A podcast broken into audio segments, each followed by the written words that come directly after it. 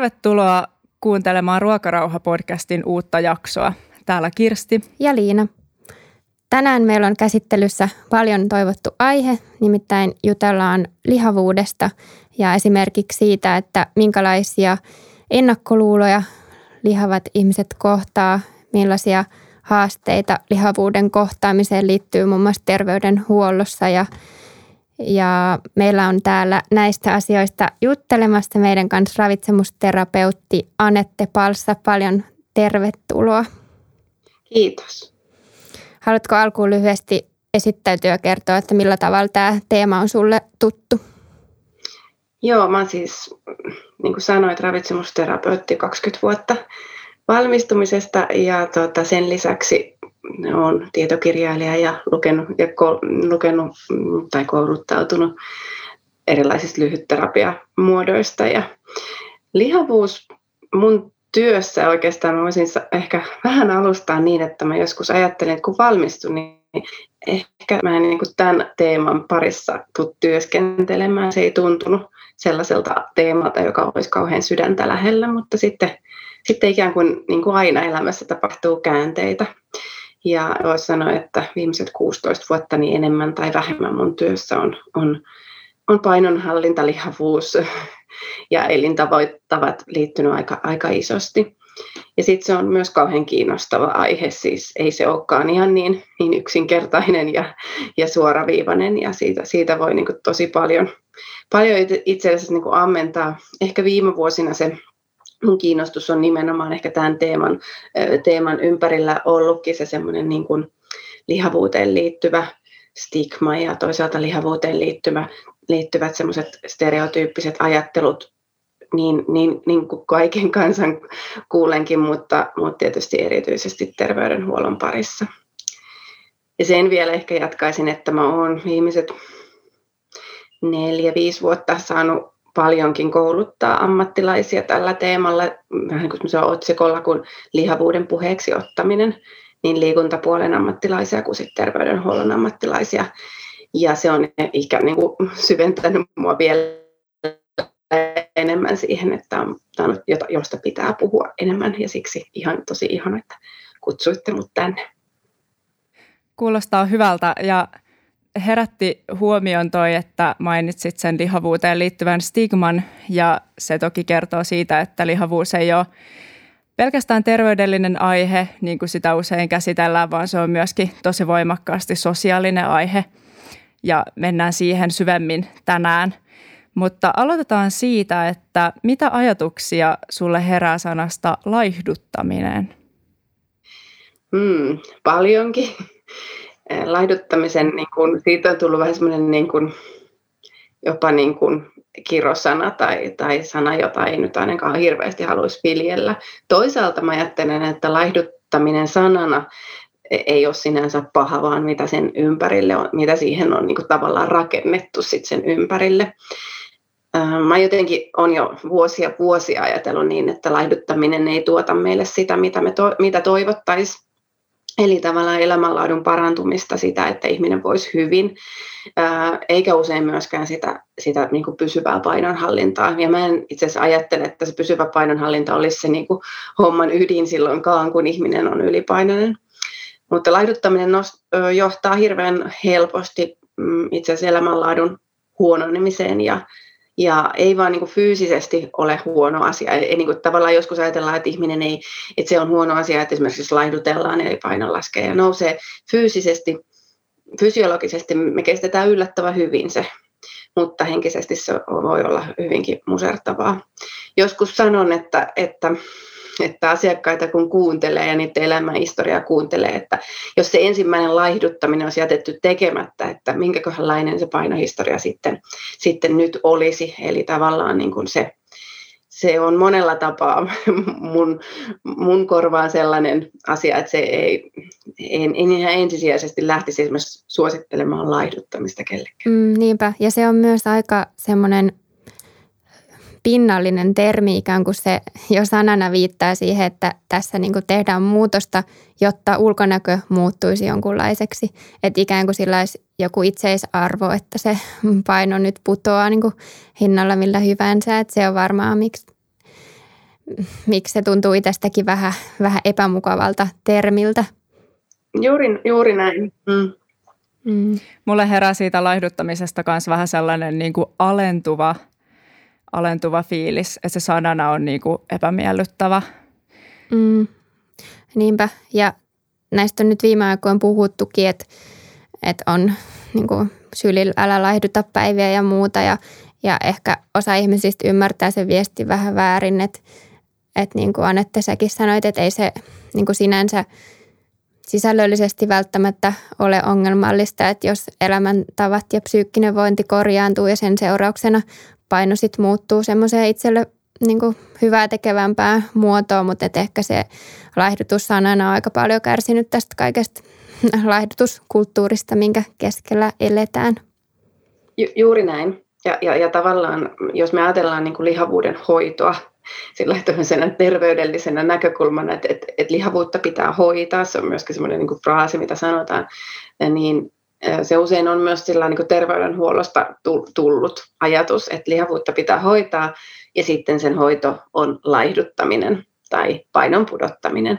Ja sitten mä ajattelen että myös niin, että me ei myöskään voida määrittää, että onko, onko lihavuus, onko sitä tarve, tarve edes hoitaa. Eli tavallaan sehän on hyvin henkilökohtainen asia siitä, että kokeeko ihminen itse, että, että siihen painoon olisi tarvetta muuttaa. Plus, että mä kyseenalaistan todella voimakkaasti sen, että, että se lihavuuden hoito tai ylipainoisen ihmisen hoito olisi laihduttamista. Mm. Et, et, et mun, mun ajat, mä usein sanon, että, että paino ja se laihtuminen tai paino ylipäätänsä on niin kuin peräkärry, ja sitten me ajetaan autoa. Ja sitten me tehdään, niin kuin, mitä me nyt tehdäänkään siinä, niin se kyllä seuraa sitten se paino. Ja, ja sitten se riippuu tosi paljon siitä auton koosta ja onko se vanha vai iso vai minkälainen, että minkälaista peräkärryä se sitten perä, vetää ja minkälaiset niin kuin tavallaan ne realistiset mahdollisuudet just siinä elämäntilanteessa, siinä perimässä historiassa on. Ja sitten helposti laihduttamisessa ikään kuin liikutellaan sitä peräkärryä mm. paikasta toiseen. Ja kyllähän sekin onnistuu, mutta ei siinä kyllä järjen hiventäkään ole. Ja siinä mä viittaan just siihen, että jos me keskitytään laihduttamiseen tai painoon, niin en mä kyllä näe sitä millään tavalla järkevänä, vaikka kyse olisi siitä, että hoidettaisiin terveysperusteisesti sitä, sitä lihavuutta. Mm, kuulostaa tosi hyvältä ja toi mitä sanoit jotenkin herätti ajatuksen, että se laihduttamis, laihduttamiskehotukset ja semmoinen lihavien niin sanottu niin kuin hoitaminen tulee usein aika ylhäältä päin. Että toi oikein pysäytti, kun sä sanoit, että, että mitä ihminen itse haluaa, että kokeeko hän itse, että se paino on asia, jota pitäisi muuttaa. Niin se kuulostaa tosi hienolta lähestymistavalta ja varmaan myös semmoiselta, mitä ö, ei ehkä niin usein ylipainoiset kohtaa tuommoista kunnioittavaa suhtautumista ja niin kuin itsemääräämisoikeuden kunnioittamista, miten sä, miten sä kuvasit tota. Et, et usein varmaan tulee just semmoisia ylhäältä päin, ylhäältä päin tulevia vinkkejä ja neuvoja ja kehotuksia. Niin ajattele, miten surullista se on, niin kuin sä sanoit, että se itsemääräämisoikeutta ei kunnioiteta. Ja, ja mä usein, kun mä lääkäreitä koulutan, niin sanon, että te voitte diagnosoida ja määrätä lääkkeitä ja, ja määrätä tutkimuksiakin ja määrätä vaikka leikkaushoitoa, mutta yksikään lääkäri ei voi määrätä kellekään laihtumista tai elintapahoitoa. että se ei vaan yksinkertaisesti ole niin. Ja se on, se on tosi vaikea hyväksyä asia, että tässä vaan toimittaisiin. Tämä ei ole sama asia kuin se, että me, me, meillä ihminen saa sydänkohtauksen, niin, niin silloin se, se prosessi menee niin kuin se menee, ja siinä ei kysytä ihmiseltä, että tahtoisitko nyt, että, että mennään äkkiä sairaalaan. Toki siinä nyt vähän huono ehkä esimerkki, koska jokainen todennäköisesti siinä haluaa. Mutta tavallaan, että meillä on niin kuin järjestelmä, joka perustuu hyvin pitkälle siihen semmoiseen niin kuin, autoritääriseen toimintaan, asiantuntijalähtöiseen toimintaan. Ja, ja sitten lihavuudenhoito on kuitenkin niin kuin ehkä uusi, uusi juttu, vaikka lääketiedekin on niin kuin tieteenä aika uusi, joitakin satoja vuosia on niin kuin tavallaan oltu niin kuin, mutta lihavuudenhoito on vielä uudempi juttu, jolloin meillä on niin kuin, tavallaan meillä on vajavaiset prosessit sille, että miten tämä niin kuin, tehdäänkään. Et, et, et silloin, et se niin kuin ihmisen autonomia on niin kuin yksi kaikkein tärkein asia, että se on vain niin, että ihminen saa päättää itse. Ja se laihdutusnäkökulma lihavuuteen, niin se jättää myöskin äh, niin kuin piiloon sen, että tosi moni lihavuudesta kärsivä kärsii oikeasti syömishäiriöstä esimerkiksi, jolloin se laihdutuskehotus on niin kuin todella haitallinen. Että se on vähän niin kuin alkoholistille sanottaisiin, että ota pullo viinaa. Tämä nyt oli myöskin ihan ontuva esimerkki, mutta että, että se, se vaan syventää sitä ongelmaa ja silloin yleensä se lihavuuskin saattaa olla niin kuin tulosta siitä laihduttamisesta ja siitä kierteestä. Vai mitä sä ajattelet? Ehdottomasti samaa mieltä. Ja sitten vielä mä ottaisin siihen niin kuin diagnosoituihin syömishäiriöihin semmoisen pikkusen laveemman niin kuin, mm. katsantakannan, eli siellä harmaalla alueella, jossa ei ehkä diagnoosit ihan vielä ihan täyty, niin siellä on kuitenkin sitä, sitä samaa, eli tavallaan mä puhun usein tunnesyömisestä tai, tai, tai niin kuin ylipäätänsä sellaisesta, ää, no termi taitaa olla häiriintynyt syöminen, voisi olla myöskin siinä ehdottomasti. Mä en tiedä, mulla on tietysti niin kuin asiakaskunta varsinkin viime vuosina varmaan niin kuin tavallaan vähän vinoutunut sillä, että musta tuntuu, mulla on sellainen olo, että, että suurimmalla osalla se, se haaste on enemmän sitä, että siellä on, siellä on syömishäiriöistä käyttäytymistä ja, ja suhde ruokaan, suhde kehoon on sellainen, jota, jota tulee työstää ja silloin se niin kuin, ja laihdutettu on kyllä historiassa vaikka kuinka paljon. Ja, ja todella niin kuin sä sanoit, mulla on heti tulee mieleen ihan niin kuin lähikuukausista sellaisia, sellaisia mm, niin kuin, mm, ja, niin kuin diagnosoituja syömishäiriöitä, jotka on ollut 15 vuotta aivan kilttinä ja sitten, sitten tota, kehotus laihduttamaan liittyen, liittyen niin kuin lääketieteelliseen toimenpiteeseen, niin, niin, niin laukasi, laukasi kyllä niin kuin hurja, hurjia juttuja ja, ja tämä nimenomaan on, on yksi asia. Ja sitten kun me ei voida tietää, ihminen ei välttämättä itsekään ymmärrä aina sitä, että, että kysymys on ö, jostain muusta kuin siitä saamattomuudesta tai laiskuudesta tai, tai mm. ymmärtämättömyydestä, koska mm, vaan siitä puhutaan liian vähän. Mutta mä usein myös tykkään näyttää mun luennoilla sellaista, sellaista piirroskuvaa, joka taitaa olla jonkun kansainvälisen syömishäiriöyhdistyksen kuva, jossa on, niin kuin, että äm, niin kuin viesti on kuitenkin se, että syömishäiriö ei näy päälle päin, eli, Eli ylipainoinen ihminen voi olla syömishäiriöinen, normaalipainoinen voi olla, voi, alipainoinen voi olla ja mies ja nainen ja, ja, ja muun sukupuolinen voi olla syömishäiriöinen ja me ei voida niin ulkoisesti sitä, sitä tietää.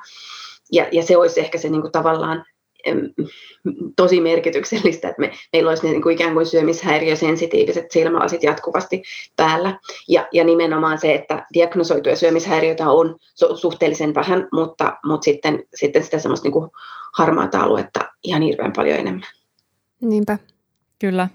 Joo, ja sitten ihmiset ei välttämättä, just niin kuin sanoit, niin itsekään ei välttämättä tunnista kuuluvansa siihen riskiryhmään, esimerkiksi syömishäiriöille, että voi olla voimakas geneettinen alttius tai voi olla, että perheessä on ollut syömishäiriöitä, jotka, joita niin kuin historiallisesti ei ole tunnistettu syömishäiriöiksi. Ja tämä on varmaan aika tyypillistä erityisesti niin kuin ahmintatyyppisten syömishäiriöiden kohdalla, että, että ne helposti menee sellaisen niin kuin itsekurittomuuden ja laiskuuden ja saavattomuuden piikkiin ja sitten ei tajuta, että siinä on niin kuin oikeasti sairaus kyseessä. Kyllä, ja sitten jos semmoisia niin kun saa kuulee, kuulee ihmisten tarinoita paljon, niin ihan semmoisen niin lapsuud, lapsuudesta lähtien ollut, ollut syömishäiriöistä käyttäytymistä, eli tavallaan niin kuin se salaa syömimistä, ahmimista juurikin, ja, ja, ja sitten, sitten tavallaan se syyllisyys, joka syntyy vaikka semmoisesta alakouluikäisellä ikäisellä lapsella siitä, että mä en saisi tehdä tätä tai että mä tein jotenkin väärin tai mä oon jotenkin huono ihminen. Se on, se on, se on niin kuin, on niin kuin, samaan aikaan tosi surullista ja surullista oikeastaan, mm. että tavallaan mistä ne ketjut tulee ja silloin kun ihminen kasvaa sellaisen sisäisen puheen kanssa, niin sitten sit se niin kuin aidosti aikuisena voi tulla se ajatus, että kun mä esimerkiksi kysyn tosi usein, että no mikä, mikä on estänyt sen, että, että tai mitkä on niin kuin vaikuttanut siihen, että ollaan vaikka jossain, ollaan tässä painossa nyt merkittävän ylipainon puolella, lihavuuden puolella, niin siellä kyllä todella usein ihmiset sanoo, syyksi esimerkiksi laiskuuden tai, tai että mä nyt vaan tykkään ruuasta tai, tai jotain sellaisia tava, tavallaan, niin kuin, että liiku, mä en ole kovin liikunnallinen. Sellaisia, niin kuin, mitkä mä ajattelen, että on sieltä niin ulkoapäin tulevia asioita, että et, et ihmisellä on ikään kuin kerrottu, niin kuin sana sanottu suoraan tai, tai saanut ymmärtää, tai jos me katsotaan mediaa tai yhteiskuntaa, niin sitähän se, se niin kuin ikään kuin on, millaista viestiä laitetaan. Ja sitten se, mitä on ihan pakko sanoa, minkä mä kuulen, siis jos sen sanoisi päivittäin, niin lähes päivittäin, että kyllä mä tiedän, miten pitäisi syödä, mutta. Ja, ja sen lauseen niin kuin tavallaan, että se niin kuin ymmärrys ja tieto on lähes kaikilla, niin kuin, että et, et, et on todella harvinaista, että se olisi niin kuin siitä, että ai jaa, enpä muuten tiennyt, että. Ja, siksi, ja sitten kun ruvetaan niin kuin ymmärtämään, niin sitten niitäkin on, ne on ihania, ihania tyyppejä, jotka oivaltaa, että aa okei, okay, että ja, ja se on mun mielestä niin kuin, tavallaan sellainen, niin kuin, musta on riemastuttava tilanne, koska siinä mä ajattelen, että ihanaa, että joku on niin kuin, täysin tämän niin kuin, ulkopuolella ja sitten ikään kuin vaan niin kuin, valinnat ja mennyt ja sitten semmoiseen niin ei järkevään suuntaan. Ja sitten se niin kuin, tavallaan muutoksenkin tekeminen on, on suhteellisen helppoa heille. Mutta, se on, ne on tosi, ainakin mun asiakkaissa aika harvinaisia. Mm, niin, mutta varmaan paljon sun työssä näet sitä, että semmoiset yhteiskunnan syrjivät asenteet lihavuutta kohtaan on sisäistynyt ihmisille itselleen, että, että se käsitys itsestä on muuttunut kielteiseksi, koska me niin kulttuurina ja yhteiskuntana suhtaudutaan lihavuuteen niin ä, negatiivisesti. Ja tästä päästäänkin siihen, että mitä läskifobia tarkoittaa? Mulle se tarkoittaa siis lihavuuden pelkoa. Sitä, että pelätään sitä, että nimensä mukaisesti pelätään sitä, että tulisin lihavaksi. Tai, ja, ja se pelko on, on niin vahva, että se myö, niin kuin ohjaa meidän kaikenlaista toimintaa, koska lihavuus on kaikkein kamalin asia, mitä ihmisille voi tapahtua. Nyt muistakaa, että mä ihan pikkusen kärjestän mm. sitä. Mutta se tavallaan, niin kuin, että ihminen on en mä luule, että tämä ei ole oikea tutkimus ja kysymys ollut, mutta, mutta jostain lukenut, että ihminen on niin valmis vaikka amputoimaan suurin piirtein raajansa mieluummin kuin että tulisi lihavaksi. Mä olen useamman kerran kuullut en, raitistuneilta alkoholisteilta, alkoholisteilta että et se, että sit kun sen jälkeen on paino lähtenyt nousuun, niin se on ollut enemmän, jopa enemmän hankalampi asia kuin se alkoholiongelma. Siis tarkoitan niin yhteiskunnallisesti, en tarkoita niin kuin terveyden kannalta tai, tai muuten, mutta se, että miten ihmiset suhtautuu, että, että se tavallaan. Ja, ja se läskifobisuus, sitä ei ihmiset helposti tajua, että, että esimerkiksi terveydenhuollossa se läskifobisuus näkyy, näkyy niin kuin siinä, että esimerkiksi me, kun me arvioidaan sairauksien riski, riskejä, niin, niin paino, paino niin kuin, painon merkitys korostuu, vaikka meillä on, se on yksi riskitekijä vaikka sydänverisuonisairauksiin, diabetekseen. Meillä on aika paljon muitakin riskitekijöitä, mutta esimerkiksi ö, neiden arvo, ne, ne ei niin kuin ole niin merkityksellisiä kuin se paino. Mm. Tai että hämmästytään siitä, että ylipainoinen ihminen onkin liikunnallinen mä niitäkin tarinoita, mulla ei ole aikaa jokaista tarinaa kertoa, mutta semmoisia, niin kuin, että sitä ei oikeasti kuulla ja uskota. Sitä ei uskota, että ihminen voi olla liikunnallinen, jos on en, isompi ihminen. Ja, ja, se, semmoinen, ja sitten se tavallaan, mikä näkyy, se ei näy vain sellaisessa, että me emme pidä lihavista ihmisistä, tai, mutta vain se pelko itsessä, että mä en halua ikinä tulla tuollaiseksi. Mm. Niin, ja se vaikuttaa meidän käyttäytymiseen niin paljon, että kun meitä pelottaa, niin sittenhän se näkyy. Esimerkiksi me saatetaan normaalipainoiset nostaa itseämme ylemmäksi. Mä en ainakaan ole tommonen. Tai vertailla, ja tätä, tätä kuulen, että niin kuin isokokoinen ihminen ainoana huoneessa, esimerkiksi kahvihuoneessa, niin yhtäkkiä se normaalipainoinen ihminen rupeaa kertomaan, kuinka hänen pitäisi varmaan niin kuin käydä jumpas enemmän, tai hän voi ottaa tätä pullaa. Ja me ollaan paljon keskusteltu, että liittyy liittyykö se häneen ja hänen läsnäoloon koska kuitenkin näkee, että toisella niitä kiloja on paljon enemmän. Ja toki me voidaan tulkita väärin, en, en niin väitä sitä, mutta tavallaan se semmoinen, että miksi se toistuu, miksi tämmöiset tarinat toistuu. Miksi meidän pitää kertoa kahvipöydässä, että mä en aio ottaa, tai siis jos mä otan tämän, niin mä ainakin lähden lenkille. Sitten sit sen niin pullan syömisen ohessa, niin me kerrotaan, miten me kompensoidaan sitä. Tai, tai se on, no, vain elämää alkoi uudestaan ja, ja, ja Arttu Viskarin se kausi tai, tai se jakso oli ensin. Ja hänen aloitushaastattelussa keskusteltiin, kuinka paljon hän oli pudottanut painoa. Mm. Sitten mä mietin, että mä en tiedä toki, oliko se hänen oma toive, se saattoi olla hänen oma toive, mä en niin kritisoiku sitä, mutta mulle se niin kuin, ilmaisi, niin kuin, että miksi? Mitä silloin väliä? mitä hänen painolleen on tapahtunut viime aikoina, koska hän on siellä artistina ja kertomassa, kertomassa niin kylläkin elämästä, mutta en, en tiedä. Mm.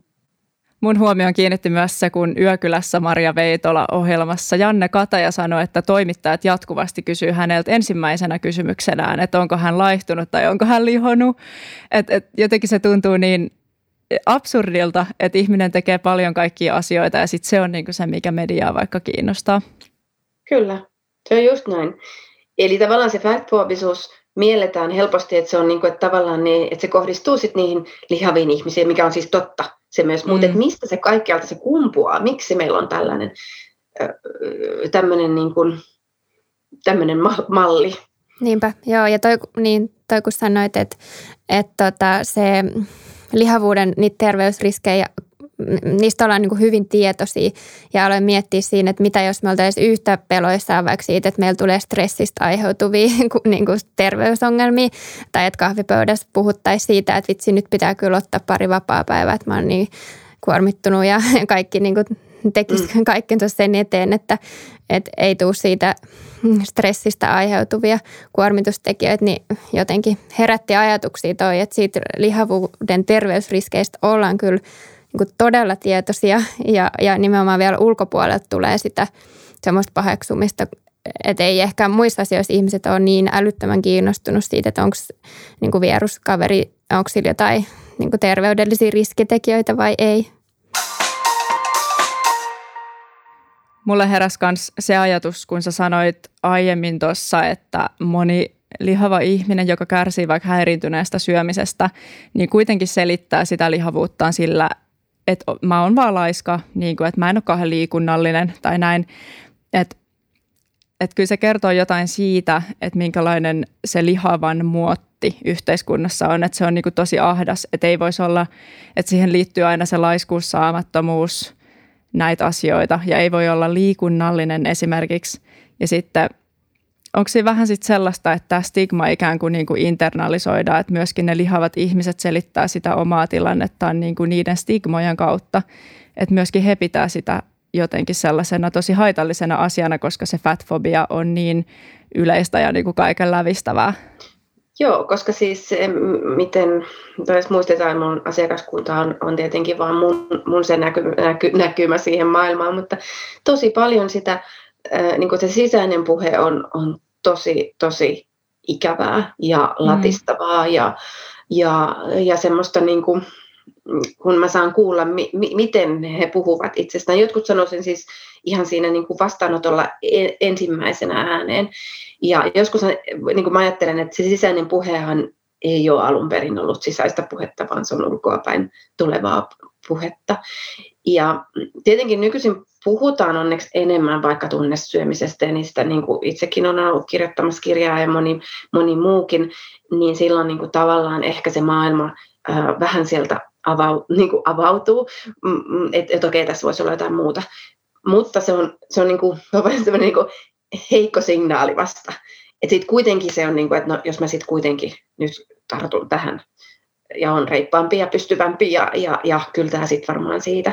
Että se vaatii mun mielestä semmoista niin kuin tässä ympäristössä aika paljon sellaista vahvuutta siitä, että pystyy, pystyy vastustamaan sitä laihdutuskulttuuria sanomalla, että ei, että et tämä ei sovi mulle.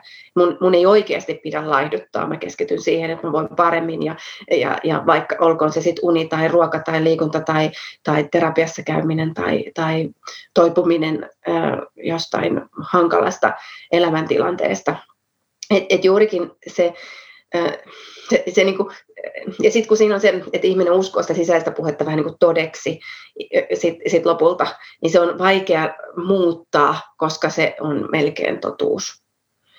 Mm, Mutta sitten monet, sit voi täytyy ehkä sanoa, että monet tulee nimenomaan mun vastaanotolle siksi, että mä, mä oon ehkä niin kuin profiloitunut niin, että mun luona ehkä tapahtuu jotain muutakin kuin se, että mä sanon, että no niin, tuossa on toi kaloria ja heippa, niin, niin, niin tavallaan mulle myös tulee niitä, jotka niin kuin lähtee hakemaan sitä vahvistusta siitä, että et, et mä, et tehdään jotain muuta.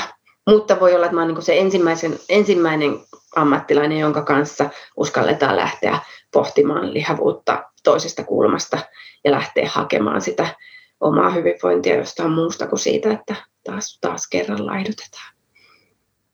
Joo, toi oli tosi kiinnostavaa, mitä sä sanoit tuosta, että sitä hyvinvointia voi hakea niin monesta suunnasta muustakin kuin siitä tavoittelemalla tietynlaista painoa ja, ja tuntuu, että lihavuudesta ja painon hallinnasta ja kaikesta puhutaan hyvin yksioikoisesti, ikään kuin ihminen olisi pelkästään joku semmoinen fysiologinen olento. Ja, ja just meillekin on joskus tullut semmoisia viestejä, että, että ihminen vaikka sairastaa jotain ahminta tyyppistä syömishäiriöä ja on siitä vasta toipunut sit, kun on luopunut siitä ajatuksesta, että pitäisi omaa kehoa muuttaa ja, ja pitäisi laihduttaa ja olla niin kuin ikään kuin normaalipainoinen, että ollaan saatu tämmöisiä viestejä ja, ja se heräsi tuosta, mitä, mitä sanoit, että, että terveyttä voi lähestyä niin monella tavalla, että olisipa se yhtä niin kuin validi asia tai validimpi asia vaikka mennä sinne terapiaan kuin se, että, että että paino, paino putoaa. Että se on varmaan jotenkin niin konkreettinen semmoinen konkreettinen asia se paino, että siihen on ikään kuin helppo tarttua. Meillä on tullut myös jonkun verran sellaisia viestejä, joissa on kritisoitu meidän laihdutusvastaisuutta, että me jotenkin glorifioidaan ylipainoa tai, tai lihavuutta tai jotenkin niin kuin kehotetaan ihmisiä elää epäterveesti.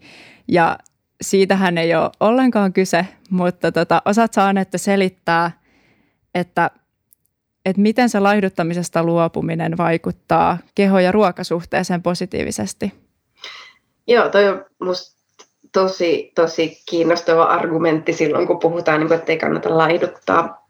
Mm, et, et se, että se nimenomaan se viesti olisi sit, niin kuin, että älä välitä itsestäsi tai kehostasi tai älä välitä mistään.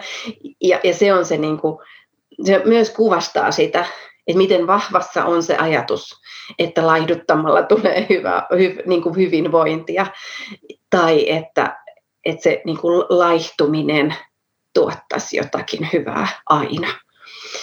Ja mä, mä ajattelen siis ja tämä on mun siis lähtökohta, voisi ehkä niinku alustaa sillä, että mun lähtökohta niinku ylipäätänsä oli ihminen minkä painoinen tahansa, niin se paino oli se peräkärry.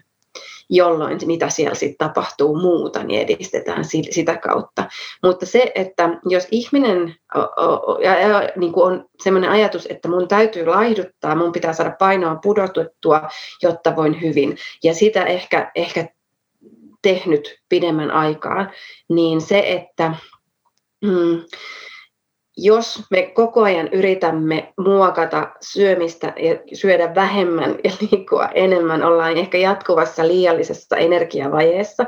Ja se voi olla, että, että historiahan on monenlaisia, mutta mä näen todella paljon niitä, jotka on tehnyt sitä siis semmoista tasasta liian vähän syömistä niin kuin koko vaikka viimeisen kymmenen vuotta. Tai sitten se jojo-ilmiö, eli tavallaan kun vedetään tiukalle, niin hetken päästä energiavaje on niin suuri, että eikä ole muuten itsekurin puutetta eikä repsahdusta, vaan ihanaa fysiologiaa. Eli mä aina usein sanon ihmisille, jotka surullisen sanoo, että sit se paino nousi takaisin, kun mä laihdun 20 kiloa. Sitten mä aina sanon, että niin, voisi ajatella niin, että se keho toimi just niin kuin sen pitikin toimia. Se oli tosi hyvä, että se nousi. Niin niin, niin tavallaan fysiologisen terveyden ja, ja myöskin sitten, mm, nyt mä en halua verrata sitä, että, että ö, niin kuin joku olisi niin kuin huonompi tila kuin toinen, mutta se toinen vaihtoehto, että paino vaan jatkaisi, jatkaisi laskuaan esimerkiksi, niin ei ole mitenkään hyvä vaihtoehto. Ja sitten, että jos paino on niin palautunut siihen lähtötilanteeseen. Ja se, että ymmärrät, että se on fysiologia, että paino palaa aina takaisin. Eli miksi laiduttamisesta luopuminen on merkityksellistä, on se, että poistutaan sieltä jatkuvasta aliravitsemuksesta, poistutaan siitä, että, että ikään kuin mä ajattelen, että lopetetaan se köydenveto mörön kanssa, josta ei ole mitään hyötyä, koska se, se, niin kuin, se on vasta jatkuvaa, päästetään irti köydestä, jolloin ruvetaan näkemään, että mitkä asiat tähän vaikuttaa. Miksi mulle tapahtuu näin? Eli just ne, että onko siellä jotain traumaa taustalla, onko siellä jotain sellaista, mitä pitäisi käsitellä enemmän, vai uupumista, vai nukkumisen kanssa ongelma, vai, vai pyrinkö mä koko ajan olemaan kehollisesti jossain sellaisessa tilanteessa, mikä on mulle epärealistista pieneihin ja elämäntilanteeseen nähden. Ehdottomasti se niin kuin laihdutuksesta luopuminen avaa mahdollisuuden miettiä muita asioita.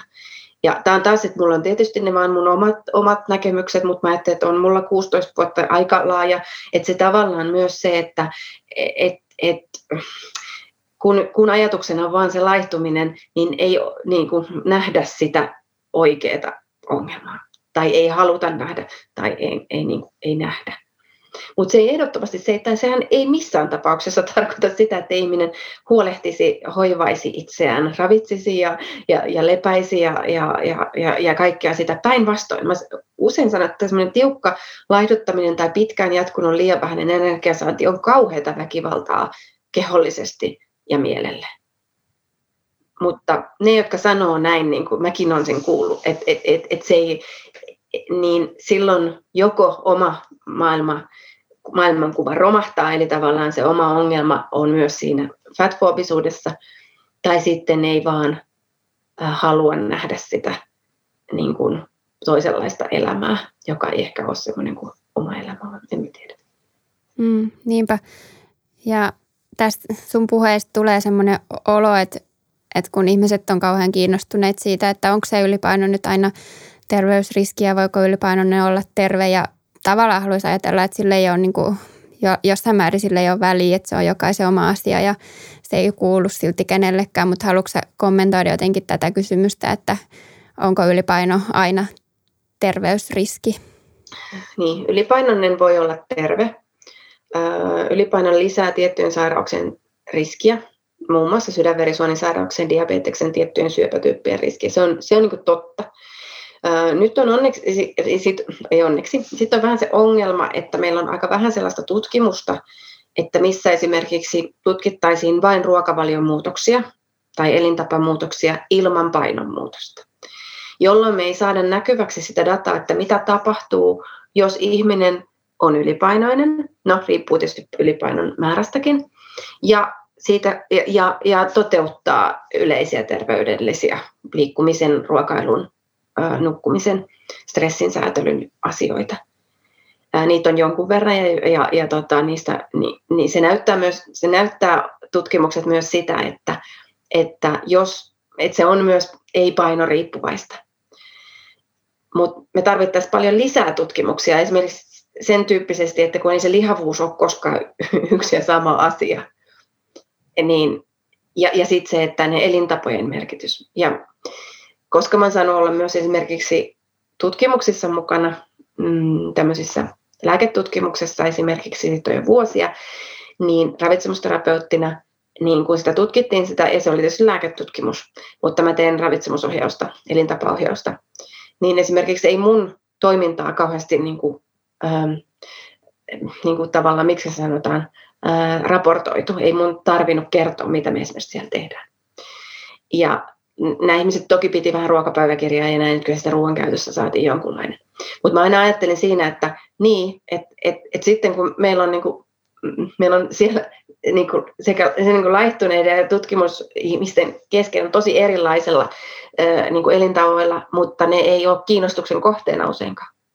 Koska kiinnostuksen kohteena, tietenkin jos, enkä mä kritisoi sitä, jos tutkitaan lääkettä, niin se on lääke, mutta tavallaan meiltä puuttuu paljon niitä tutkimuksia, jotka olisi kliinisiä tutkimuksia, jotka sitten olisi niin kuin vain elintapainterventioita, ei laihdutusinterventioita.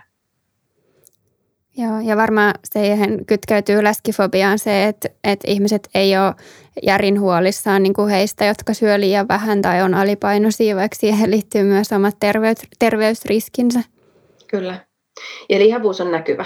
Sehän siinä on. Et kun ei meidän verenpaine tai, tai se, no vähän, liian vähän syöminen voi näkyä, mutta ei, ei, meillä ei monetkaan niin kuin, tavallaan semmoiset tottumukset, tai niin kuin, ei ne näy ulospäin, ja, ja ylipaino näkyy ulospäin, mutta sehän ei siis kerro ihmisen elintavoista mitään. niin, mutta meillä on semmoinen niin kuin, mielikuva, että ikään kuin semmoinen näkyvä asia olisi, että, että se lihavuus jotenkin kertoo, tai paino, paino ylipäätänsä kertoisi jotain, jotain meidän elintavoista, niin se on, se on, se on kiinnostava harha. Sä mainitsit tuossa aiemmin, että se laihduttaminen voi olla myöskin tavallaan taistelu omaa ikään kuin geeniperimää tai sellaista, mikä olisi itselle luonnollista, niin sitä vastaan. Niin kerrotko lyhyesti, että mitä tarkoittaa biologinen normaalipaino tai biologinen hyvinvointipaino, miten se sanotaan? Joo, mä, mä sen ymmärrän niin, että jos me ajatellaan tämmöistä niin BMI-taulu, BMI-käsitettä, sehän on luotu koko väestölle ja se on, se on tavallaan sen niin kuin väestön painon, painon mittaamista. Ja silloin voidaan nähdä, että vaikka tiettyjen sairauksien riski kohenee, pienenee, kun tullaan lähemmäksi normaalipainoa ja nousee, kun on, on paino ja sitten se alipaino sieltä. Ja sitten siinä hirveän helposti unohdetaan se, että, niin, että se oli koko väestö. Kun sitten taas niin kuin ne yksilöt osuu siellä niin kuin geneettisesti tai elintapojen suhteen tosi eri kohtaan. Ja se on jännä, vaikka sitä niin kuin yritetään aina välillä niin kuin muistuttaa, että hei, että tämä ei ole yksilön mittari, että yksilöasiat katsotaan yksilö kesken, niin silti me verrataan sitä. Silti me niin kuin tavallaan verrataan aina siihen, että okei, että äm, koska en mahdu tähän, niin olen niin kuin ikään kuin väärän kokoinen tai, tai ehkä vielä ei niin, että itse ajattelisi välttämättä, mutta muuta. Ja, ja tämä, niin kuin tavallaan se on ne ihan mahtavat ne kaikki niin kuin kauhu, ei yleensä semmoista niin kuin riskipuhe vaikka mediassa, se, sehän liittyy siihen. Suomalaisista diipadaapa on näin paljon sitä ja tätä. Uh, Mutta sitten se biologinen paino, niin siinä voi ajatella, että siinä on se genetiikka, eikö niin, ja sitten siinä on vähän sitä historiaa, ja sitten siinä on, sit on että et tavallaan, niin kuin, että mikä siihen tämänhetkisen elämäntilanteeseen ja näillä geeneillä on itselle sopiva eikä sitä voi katsoa mistään taulukosta.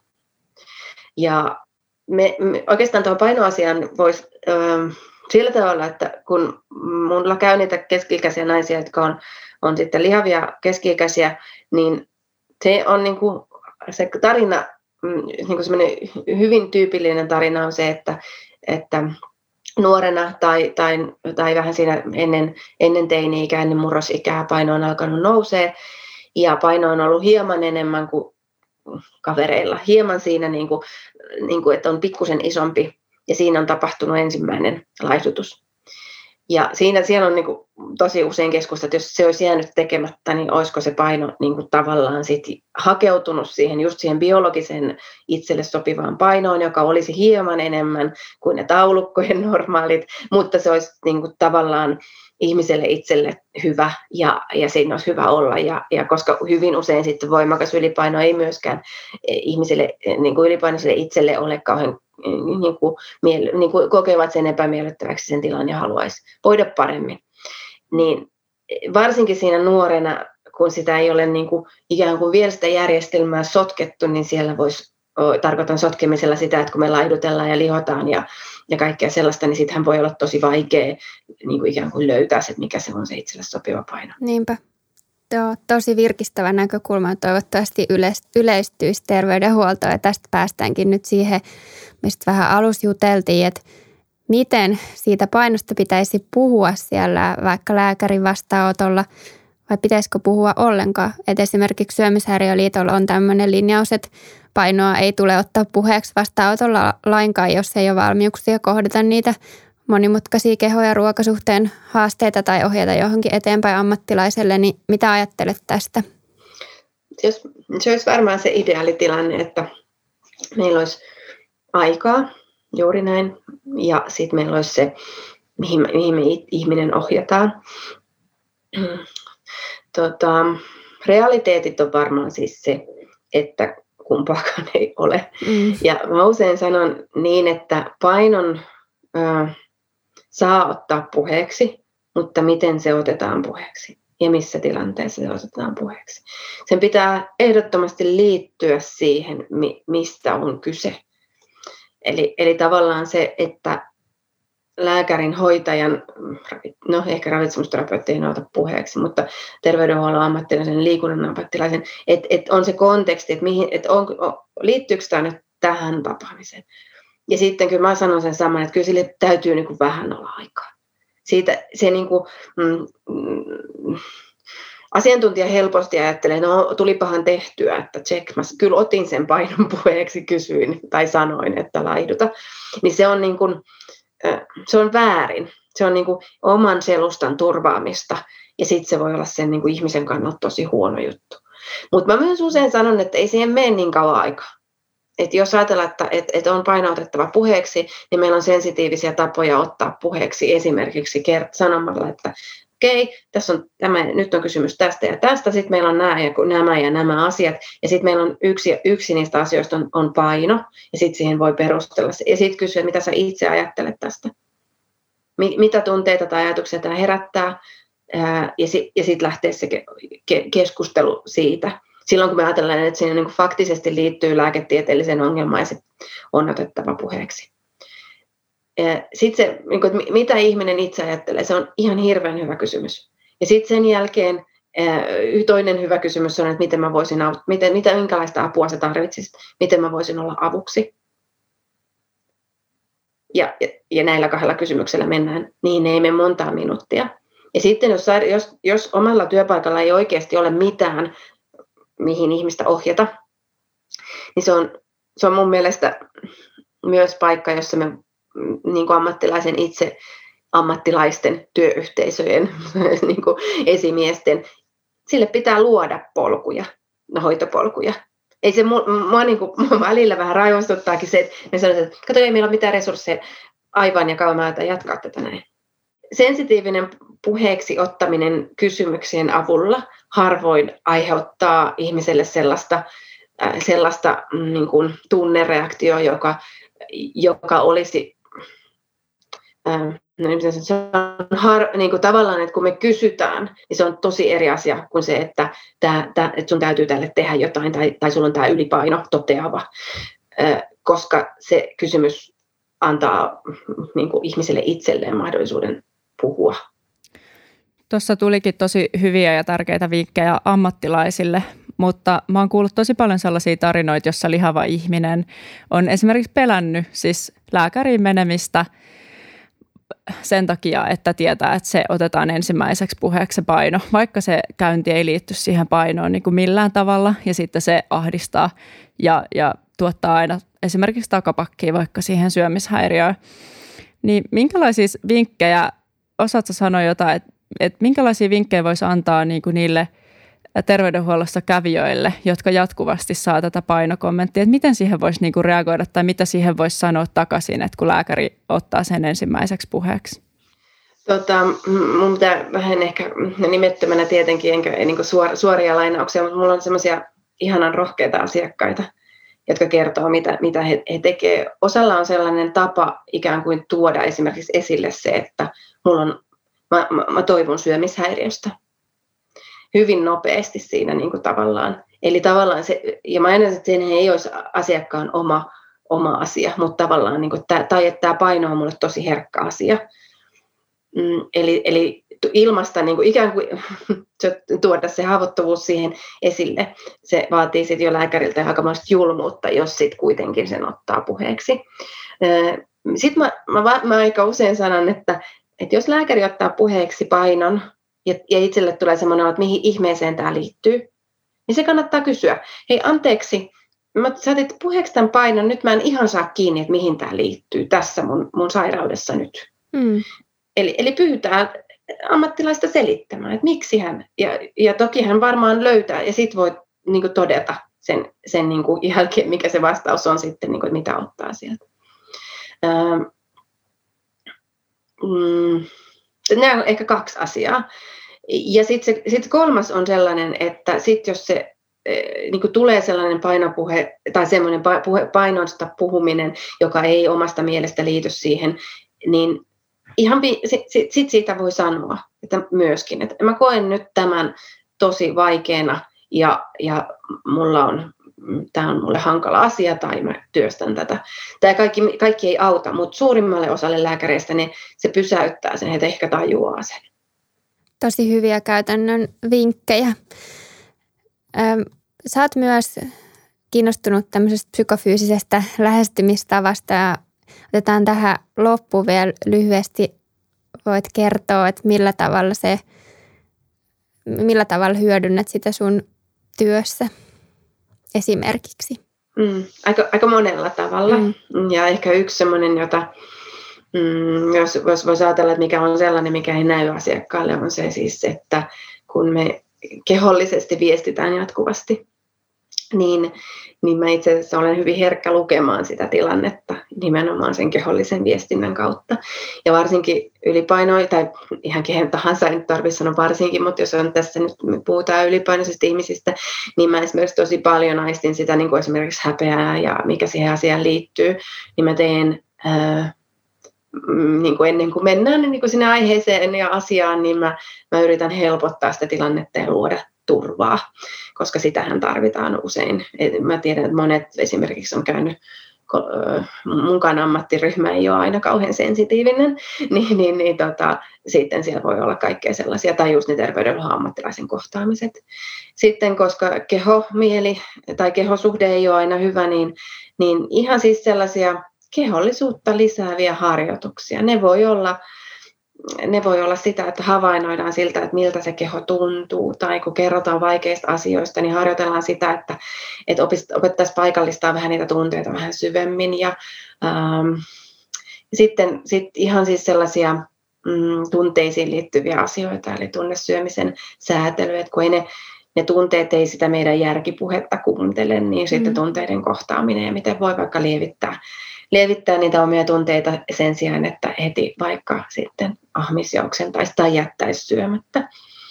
Ja syömättömyyteenkin liittyviä tavallaan, että miten me saadaan keho rentoutumaan niin, että on helpompi syödä vaikka pelottaa ja, ja näin. Et hyvin paljon läsnäoloa, se tarkoittaa kehollista läsnäoloa, ihan harjoituksia, vaikka hengitysharjoituksia, semmoisia kehollisia harjoituksia. Joskus se voi olla siis sellaista, että mm, tehdään siis ihan siellä mun vastaanotollakin tehdään vaikka jotakin, jotakin niin kuin, mm, semmoisia, vähän mä tykkään liittää myös joogaa, niin vähän semmoisia joogaharjoituksia, että voidaan havainnoimaan sitä kehoa, miten se, millainen, minkälainen keho on, miten mun pää ja keho toimii yhdessä. Tosi paljon lihavuuteen liittyy sitä, että sitä kehoa ei haluttaisi kuunnella ollenkaan ja, ja sitä ei ole kuunneltu, sitä ei voitu kuunnella, koska siellä on niin kuin laihdutuksia taustalla, niin niin sen niin kuin kehoon tutustuminen sillä aika pienestikin niin voi olla tosi mullistavaa, että oppii tunnistamaan, milloin on nälkä, milloin on kylläinen, milloin on väsynyt, öö, ylipäätänsä millaista liikettä esimerkiksi keho kaipaa, mikä tuntuu mm. hyvältä, mikä ei tunnu hyvältä. Kuulostaa tosi tärkeältä näkökulmalta ja me ollaan varmaan aika moni meistä vieraantunut kehosta ja sen viesteistä, että kuulostaa tosi hienolta, että sä hyödynnät, hyödynnät tätä lähestymistapaa.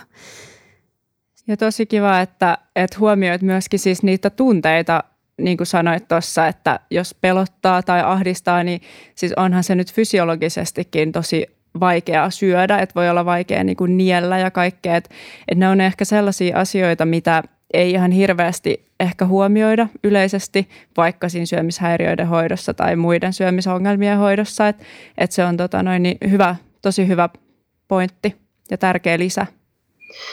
Joo, mä, mä oon samaa mieltä ja tavallaan se, että, että silloin kun mä oon mennyt opiskelemaan psykofyysistä psykoterapiaperusteita, mä en ajatellut, että mä niin aina ajattelin, että mua itse kiinnostaa, että, niin mä en ajatellut, että se on niin kuin ammatillisesti niin mullistava. Ja se oli niin kuin tavallaan, mä ajattelin, että me palataan ikään kuin myös syömisen alkulähteelle, koska syöminen, tun, syöminen aiheuttaa meistä tunteita. Ja, ja, ja, sitten just se semmoinen fysiologinen yhteys siihen, että miksi se, miksi se tuntuu hankalalta, miksi se, kun, kun vaikka syöminen pelottaa, miksi se tuntuu hankalalta. Toisaalta esimerkiksi miksi oksentaminen voi olla joskus niin vapauttavaa, kun se on se niin kuin fysiologinen näkökulma. Ja mä toivon, että tämä on se suunta, mihin me mennään, kun mietitään oli sitten painoa, kehoa, syömishäiriöitä ja, ja yhä, yhä enemmän niin kuin tavallaan ymmärretään se todellinen ihmisen psykofyysinen, psykofyysis-sosiaalinen niin kuin luonne. Ja, ja, ja itse ajattelen myös ammattilaisena, että, että se on myös ammattilaisen niin kuin omaa työhyvinvointia ja säätelyä, eli tavallaan mitä enemmän tulee tietoiseksi omasta kehosta ja siitä, miten se keho toimii ja miten se vaikka vuorovaikutustilanteessa poimii ja ottaa sieltä kaikkea mukaansa ja oppii säätelemään, niin mä ajattelen, että oppii, niin kuin jaksaa myös omaa työtään. Ja siksi mä niin kuin itse koen, että se on niin kuin ammattilaisten työkalu. Ja siis opiskelen keho-orientoituneeksi työnohjaajaksi juurikin, että se on se mun suunta, mitä mä oon niin kuin ajatellut, että mä haluan tätä viedä viedä kentälle tosi paljon enemmän niin asiakkaille, asiakastyöhön, mutta mut ammattilaisten omaan, omaan työhön. Toivotaan, että tällainen ote yleistyy, yleistyy muidenkin ammattilaisten keskuudessa. Kiitos Anette ihan hirveästi. Tämä on ollut minusta tosi mielenkiintoinen keskustelu. Kerro hei tähän loppuun vielä, että mikä sun mielestä on sun oma paras puoli? Ehdottomasti se ihan loputon uteliaisuus ja kiinnostus tutkia ja ihmetellä maailmaa, ihmistä, tätä, tätä, tätä ympäröivää. Se, se uteliaisuus, joka niin kuin johtaa sitten, sitten aina, aina eteenpäin, se on varmaan se mun paras puoli. Kiitos munkin puolesta todella paljon. Tämä oli tosi mielenkiintoinen keskustelu ja olisi voinut jatkaa vaikka kuinka kauan, mutta tästä tuli hirveästi tärkeitä näkökulmia ja, ja kiitos, että tulit, tulit vieraaksi ja sun juttuja voi esimerkiksi Instagramissa seurailla sieltä. Mekin bongattiin, mikä sun, mille, milteen sut löytää sieltä ihan tosi yksinkertaisesti ravitsemusterapeutti. No niin, hyvä. mä, oon sen, mä oon Instan ravitsemusterapeutti. No niin, sä sait varattua sen nimimerkin. joo, joo. Mutta mut kiitos ihan kauheasti, että kutsuitte. Koen myöskin kauhean ihanaksi, että, että näitä asioita saa puhua, ään, puhua ääneen. Ja, ja kiitos teille hienosta, hienosta podcastista, että viette asioita eteenpäin. Kiitos. Ja me palataan seuraavan jakson parissa, jatketaan juttua ja joka jakson tapaan muistutetaan tässäkin, että jos sulla tai läheisellä on ongelmia syömisen, ruoka- tai kehosuhteen kanssa, niin apua voi hakea esimerkiksi omalta terveysasemalta, kouluopiskelu, terveydestä ja kannattaa tutustua myös Syömishäiriöliiton palveluihin. Moikka. Ja laittakaa... Ei! no niin, sori. Sano vaan, anteeksi, mä unohdin. Hirveä hätähousu. ja laittakaa Aneten tilin seurannan lisäksi seurantaan myös meidän tili at ruokarauhapodi. Meillä tulee Instagramiin ää, kiinnostavia juttuja ja lisätietoa podista. Palataan taas seuraavan jakson parissa. Moikka! Moikka!